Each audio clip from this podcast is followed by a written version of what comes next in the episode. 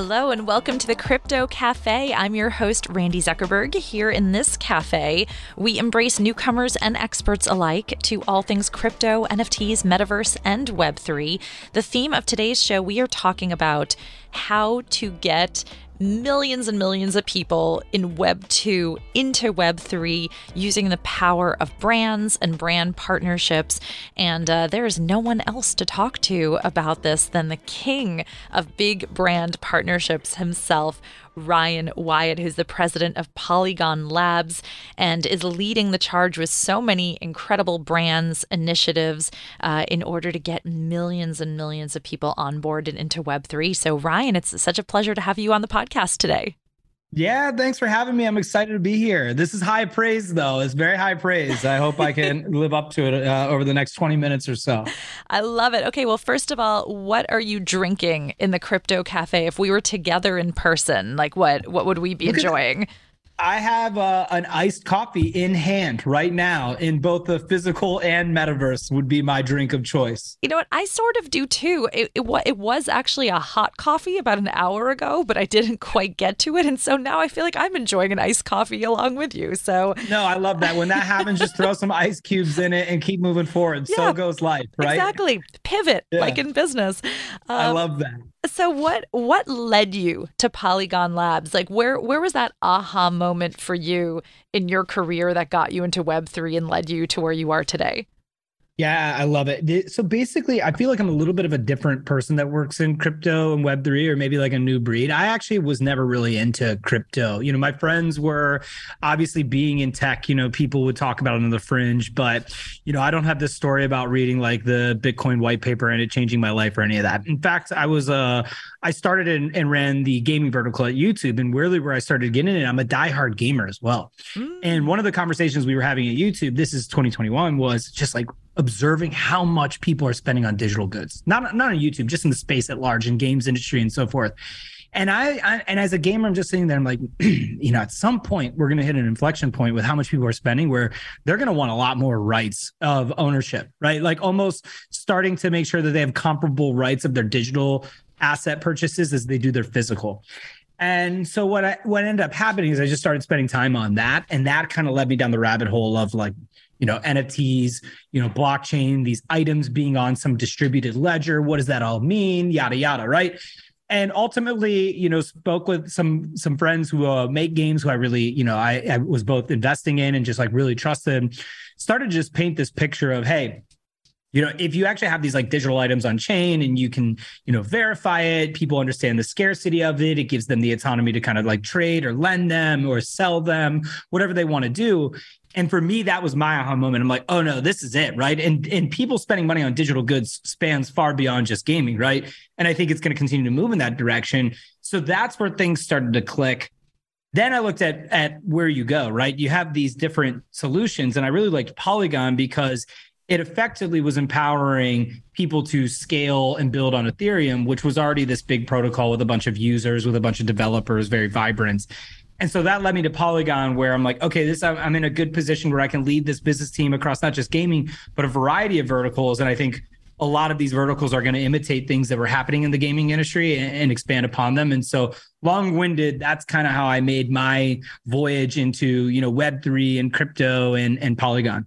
I love it. Okay, so obviously I want to spend time talking about where we're going in the future, but let's I want to double click on your past a little bit. So I, t- talk to me about your gaming past. You mentioned you're a diehard gamer. Like what were your yeah. games? How did you get into it?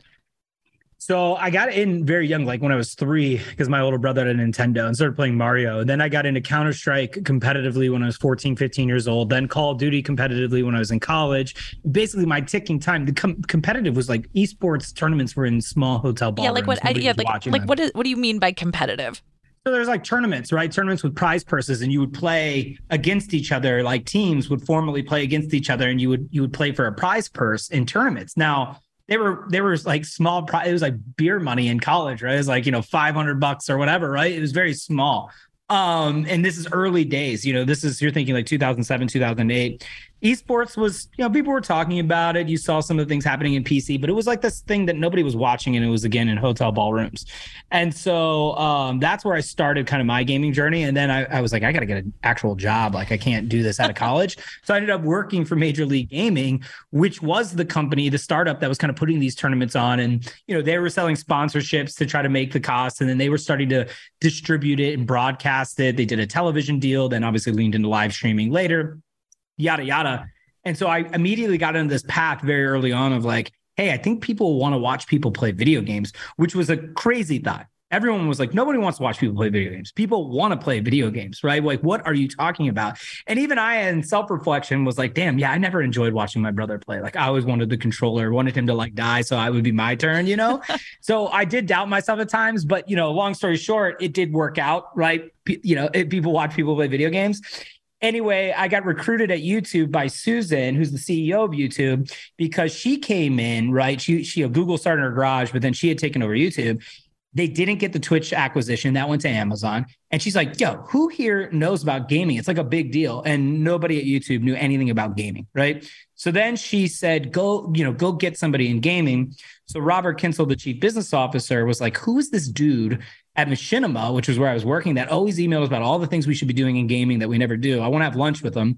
17 interviews later, I become the head of gaming at YouTube. That was like the first head of gaming at YouTube. Um, and I was 27 and it was awesome, right? It was a great experience for me. I had a little bit of imposter syndrome, but it was fun to like learn from these, you know, tech giants and so forth. There was a lot. And, and for me, I also was able to have comfort because I knew none of them knew gaming at all. Like they barely even knew the creator ecosystem as well as I did. So I was able to be like confident about what I knew, but also like humble that I'm like, I I need to figure out how I'm like a polished leader and better manager and better executive. And this this group has a wealth of information that I can learn from.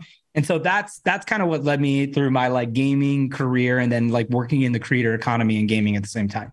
Mm, it's a, it's a great story, and it's also, I mean, uh, a real testament to like how you were proactively reaching out to them with all of these ideas and and kind of being on their mind, which is also such an important lesson in in business too that that a lot of people don't do. Uh, I'm also curious. So once you were at YouTube, like, do you remember some of the weirdest digital assets people were buying, or things that stuck with you, or things that you were like, like really, like people are actually buying that? You know, um, it, it started with just like what we had it called like super chat where people were paying money just to like do a shout out, you know, like an emote or like a, a, a shout out inside of the chat. And that was like, okay, that's interesting because like a membership you get, right? You know, I buy X thing and there's these things that I'm getting. And so that really wasn't digital. But where we started to see, okay, like this idea of doing a page shout out so that they get some real estate there, like this started to, that started to kick in. And as a gamer, we had already been doing it forever. Like I, the realization too I go back to is I was playing World of Warcraft when I was much younger, a teenager, and I would buy gold online, which was totally circumventing like the end user license agreement was absolutely not allowed, but people would sell their gold in basically these markets. And so it helped if you buy the gold, it helps you accelerate things you want, right? And so all of a sudden you start to realize like this has actually been happening forever. Diablo with the auction house, people with Counter Strike today, like you have these really rare you know knives that you can get like a it's called like a bayonet fade knife and you get it by rolling these different boxes and they're really you know you don't know how many of them are but you know there is like implied scarcity there and you can sell them to each other inside but the money stays inside of steam like a walled garden. And so what people were doing is they would basically go to third party websites that would hold the knife in escrow effectively. And so they got like the payment, and then this third party would take a fee up the top and make the swap right? And so it was so you could have a trusted person. So I'm like, look at there's already appetite here of people spending money on digital goods, trying to have more autonomy and ownership over them. And that's where it kind of clicked. It was it was a little bit of what we were seeing at YouTube on kind of the digital goods front, and then more on the the gaming side. Mm, it's really interesting. The thing about shout outs, uh, that's not a, even a use case that I would have expected either. Um, so now take us into today with Polygon. Uh, for anyone who's who's not familiar, maybe you can de- uh, describe what Polygon Labs is and, and what you're focused on. Yeah, so Polygon is a, a decentralized protocol. And the way that I think of kind of blockchain is that it is like a product feature of the internet, right? And this is a product feature that unlocks you know all of these things around ownership and kind of like free flowing of digital goods and the economies that kind of come with it. And there's a financial component but if i had to really simplify it basically building on blockchain is a is a is is having a product feature of the internet. And so what Polygon is is one of many different protocols that you can choose from. Just like if you want to put your business on and cloud infrastructure, you're looking at Google Cloud and you're looking at AWS and so forth. That's kind of what Polygon does for blockchain. So you look at, and then what Polygon Labs is because these protocols are decentralized we're a core contributor group to make sure that Polygon as a decentralized protocol stands up on its own feet and can operate you know perpetually on its own independently and autonomously. And so our time at polygon labs is finite because we are tasked with getting this thing up and running. And then once it's up and running letting it run by itself. Um, and so maybe that's a little bit even a discussion for another day and but it is important because we're kind of like a, this core contributor group. And so we do these partnerships to to showcase what can be done. And so starbucks is a great example. We partnered with starbucks. And think of that as kind of uh, using it as part of a feature. So if you look at starbucks odyssey it's they're basically expansion of their rewards program. And what starbucks odyssey is it's all built on polygon is effectively this really cool way you you know starbucks tasks you with doing different things. You know buy a bag of coffee from our store you know order a latte two weeks in a row whatever the case may be and we'll give give you a stamp. That stamp is effectively an NFT it can do all kinds of things. It could get you another almond latte for free. It could get you into a physical experience. It could maybe do something crazy like get you know send you out to a trip for Starbucks Reserve. There's a million things that they can do to like add value to that stamp. And the way that you get it is you got to go on a quest of doing different things. Uh, uh, uh, you know at Starbucks. And so the NFT part is like the actual Web three component, and that sits on top of Polygon. But you know it's just really for all intents and purposes, just another experience that you don't really need to think about the Polygon part. Just like if you were going and playing Call of Duty, you're not worried if AWS or Google Cloud is powering the multiplayer experience. You're there to play Call of Duty, right? I kind of think of this as the same as yes, Polygon. We're in the limelight because people are seeing how this stuff is being utilized. But the star of the show is very much Starbucks, who really had the most innovative rewards program ever when they launched Starbucks Rewards. This is now like, what does the future version of that look like? And so some people would argue it's Web 2.5. I wouldn't disagree with them, but this is like a really important part of how we get mainstream adoption, where you abstract away a lot of this like crypto blockchain tech jargon. And at the end of the day, you're just a user that's coming into a Starbucks reward program. And now you got this stamp. This stamp you can sell. There's value in the stamp. You can collect more stamps for it to equal something out. Like there's all kind of utility to that stamp. And you don't need to worry about you know ledgers and seed phrases and all this they've really done a great job of kind of abstracting away the crypto stuff. And so that's just a great example of you know what i'm excited about and what i'm looking for as the space grows and matures and gets mass adoption. Amazing I'm here in the Crypto Cafe with Ryan Wyatt, who's the president of Polygon Labs. I'm Randi Zuckerberg, your host. And here in the Crypto Cafe today, we're talking all about big brand partnerships, gaming, and a lot of the lay of the land of what's going on in Web3 today. So, uh, Ryan, I'd love your thoughts on what is the lay of the land with partnerships, with big brands. Um, are, are big brands still entering Web3 with gusto, or are they scared off by the bear market? And how, how have your conversations with brands like Starbucks uh, changed over the past few months? Yeah, it's a great question. So Starbucks is a little bit of outlier. They have such like firm conviction in what the future looks like there. So I don't think anything can really, um, you know, uh, knock them out of that orbit. Um, you know, we just announced Mastercard, who uh, at CES with uh, them on stage, where they're leaning into artists and how artists start to think about their creator strategies with Web three and thinking about NFTs and what it means for them. So I still think there's like a, a pretty good appetite. I do think the macro has tempered R and D, in which Web three kind of sits under for a lot of these big companies.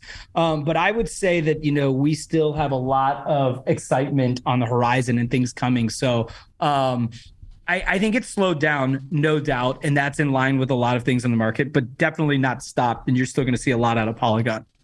Love it. Do you think that all brands should have a Web3 presence at this point, or do you think we're still, you know, too early days that it's not for everyone?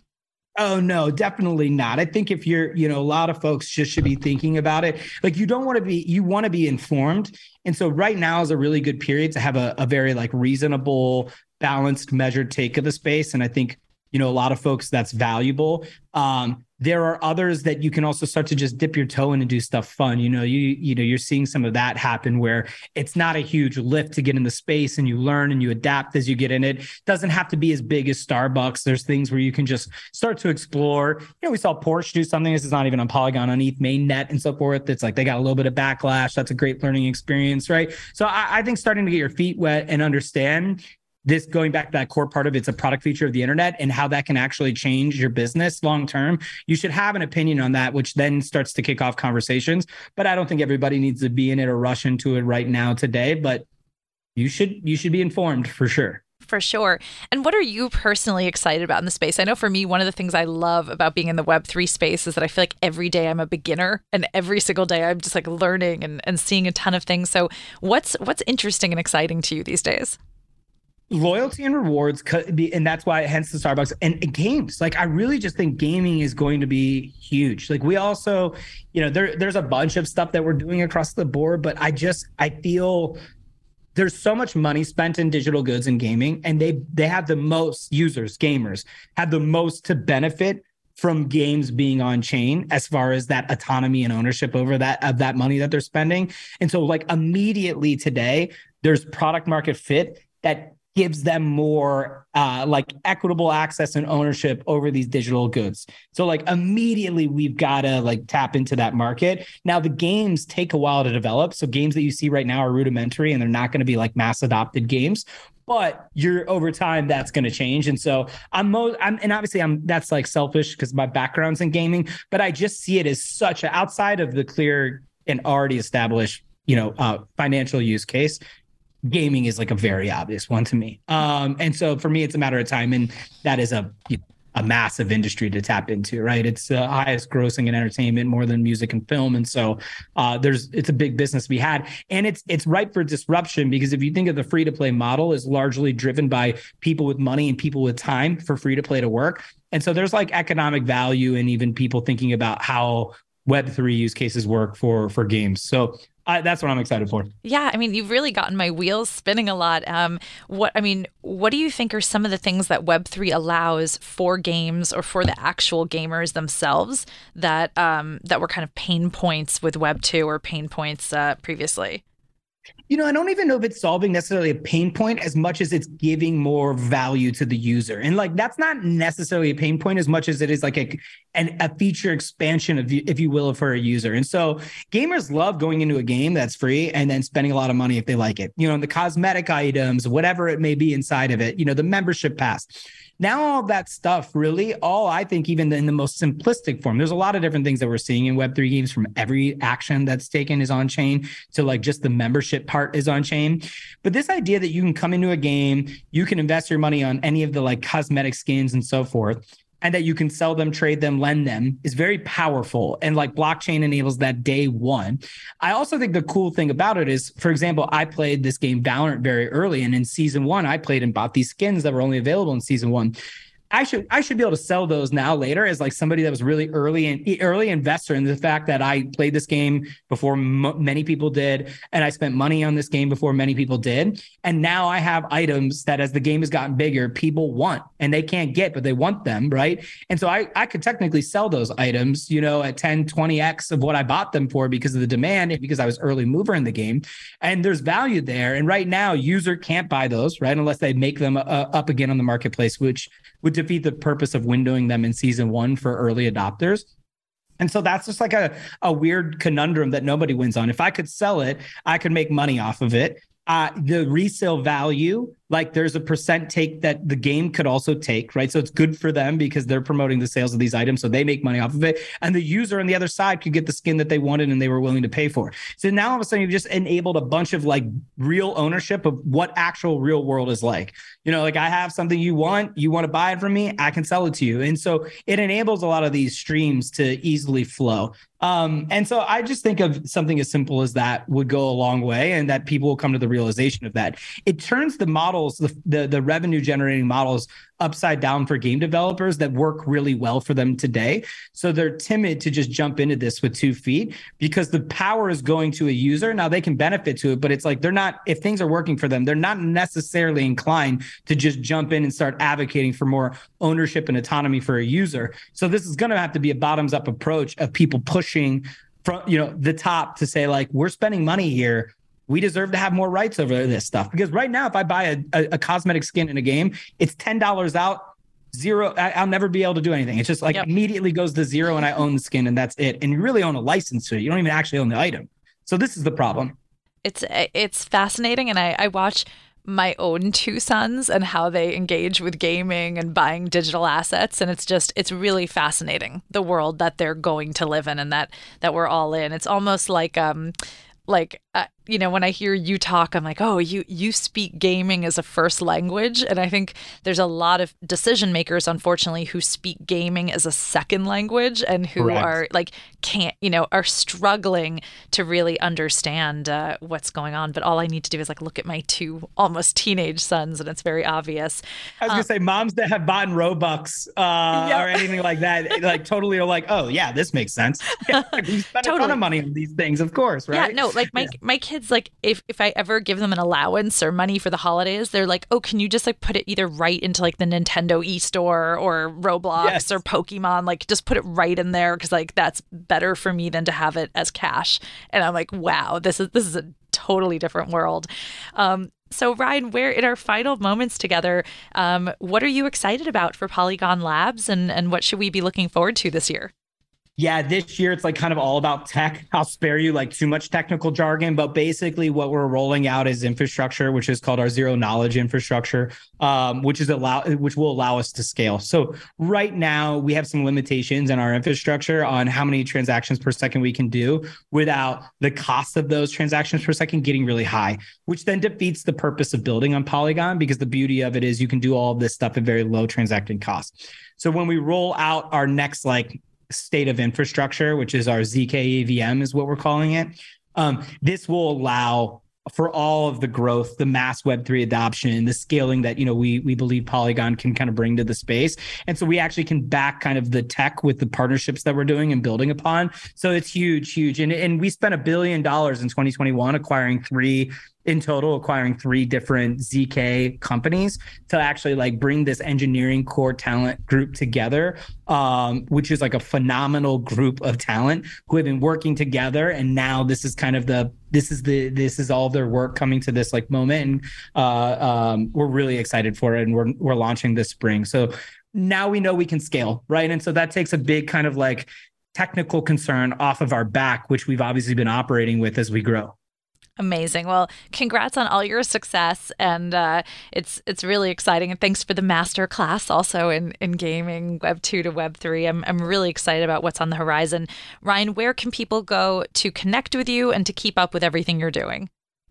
Twitter.com slash Fwiz, F W I Z. That's my gamer tag. I stay true to my roots. And so all things Polygon are there. Love it. And I really hope our paths cross in person so we can enjoy an iced coffee or a hot coffee turned iced uh, together in real life. Thank you so much for coming on Crypto Cafe today. Looking forward to that. Thanks for having me. Thank you. That was Ryan Wyatt, president of Polygon Labs. And, uh, you know, wow, you can see, hear the enthusiasm radiating, radiating off of his voice of what the future looks like for gaming and Web3 and uh, how just explosive this is going to be as an entire industry and also just the promise for brands to connect with consumers around loyalty and rewards in new and fascinating ways. So, if anyone's going to lead the charge there, it's Ryan and his team. Stay closely focused on what they're doing. Thanks for joining me in the Crypto Cafe. I'm your host, Randi Zuckerberg, and stay tuned for a new episode next week.